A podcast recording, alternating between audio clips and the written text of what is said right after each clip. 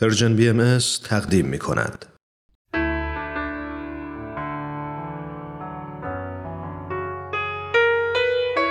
یادی از گذشته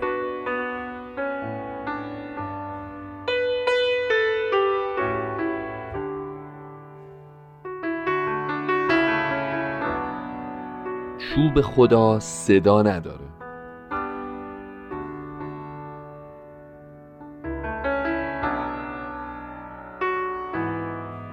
در حقت بدی کرده قبول. فراموشش کن. واگذارش کن به خدا. چرا انقدر خودتو دیگران رو اذیت می‌کنی؟ فایده ای هم داره؟ نه والا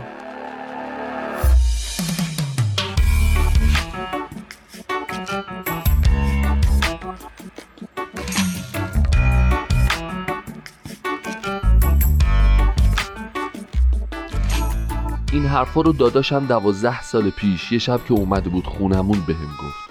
ولی خب کوگوش شنوا. صحبت سر پسرمومون بود که دو سال قبلش ما با هم یه درگیری شدید داشتیم و از اون به بعد دیگه بینمون به هم خورده بود. ولی حرس و عصبانیت من تمومی نداشت. پسرموی ما آدم جاه طلبی بود و اخلاقای خاص خودش رو داشت. ما با هم یه کارخونه داشتیم که از پدرامون بهمون رسیده بود و من و داداشم و پسرمو تو شریک بودیم. نصفش مال اون بود نصفش مال ما دو نفر. پسرمو اصرار داشت که ما سهممون رو بهشون بفروشیم و ما هم که کار و شغل دیگه ای نداشتیم راضی به این کار نبودیم. تا اینکه پسرمو با سندسازی و جعل بعضی از مدارک اینطور جلوه داد که کارخونه داره ورشکست میشه و هر ستا مجبوریم تا به خاک سیاه نیفتادیم بفروشیمش.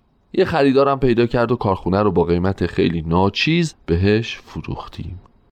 بعد فهمیدیم که همش صحنه سازی بوده و خریدار اصلی خودش بوده و با این دوز و کلک کارخونه رو مفت از چنگ ما در آورده هر کاری کردیم از دعوا و مرافع گرفته تا گرفتن وکیل و شکایت به جایی نرسید و آخر سرم گفت تقصیر خودتونه. می‌خواستین از اول سهمتون رو بفروشیم من و داداشم تو شرایط خیلی سختی افتادیم. نه کار داشتیم نه سرمایه. دو سه سالی طول کشید تا تونستیم دوباره سرپا بشیم و تو این مدت هم مرتبا می‌دیدیم که کارخونه داره سود میده و پسرمو وضعش بهتر و بهتر میشه. کارد می‌زدی خونم در نمیومد. هر چی داداشم نصیحتم می‌کرد تو کتم نمی‌رفت. می‌گفتم تا حساب اینو نرسم آروم نمی‌گیرم. یه روز از طریق خواهرم که با پسرم و اینا رفت آمد داشت با خبر شدم که برای دخترشون قرار خواستگار بیاد.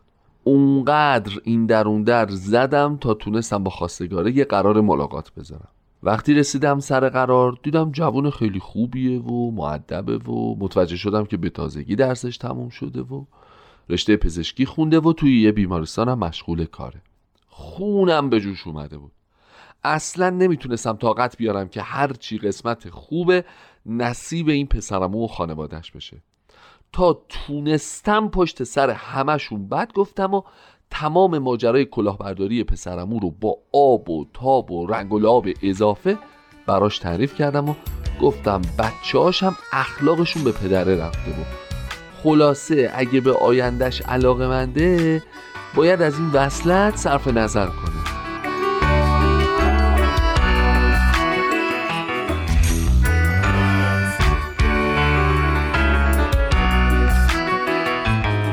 چند روز بعد که فهمیدم قرار نامزدی به هم خورده شاد و شنگول اومدم خونه. از غذا داداشم و خونوادش اونجا بودن.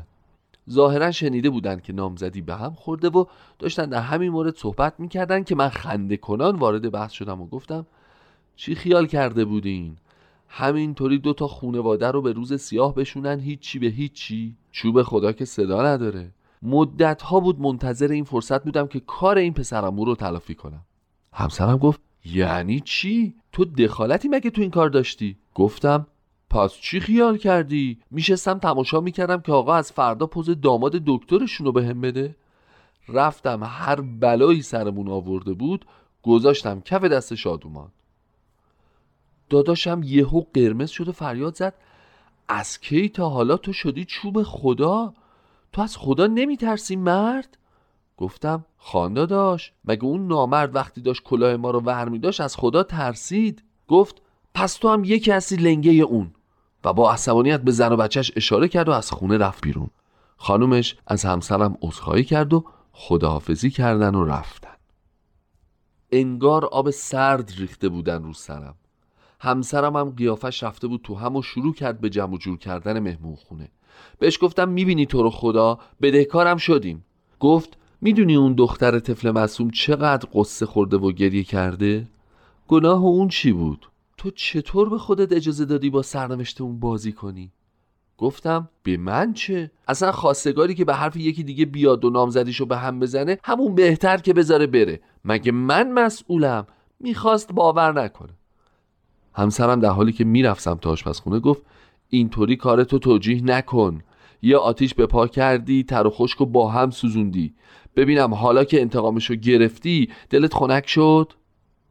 دلم خنک نشده بود.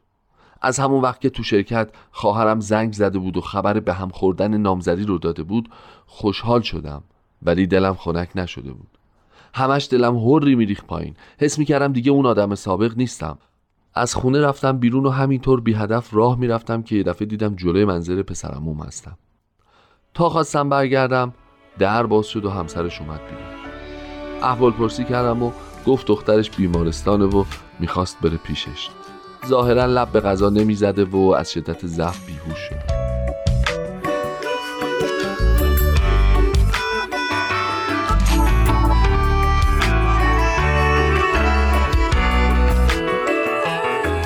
سرتون رو درد نیارم. پیدا کردن آقای دکتر کار سختی نبود.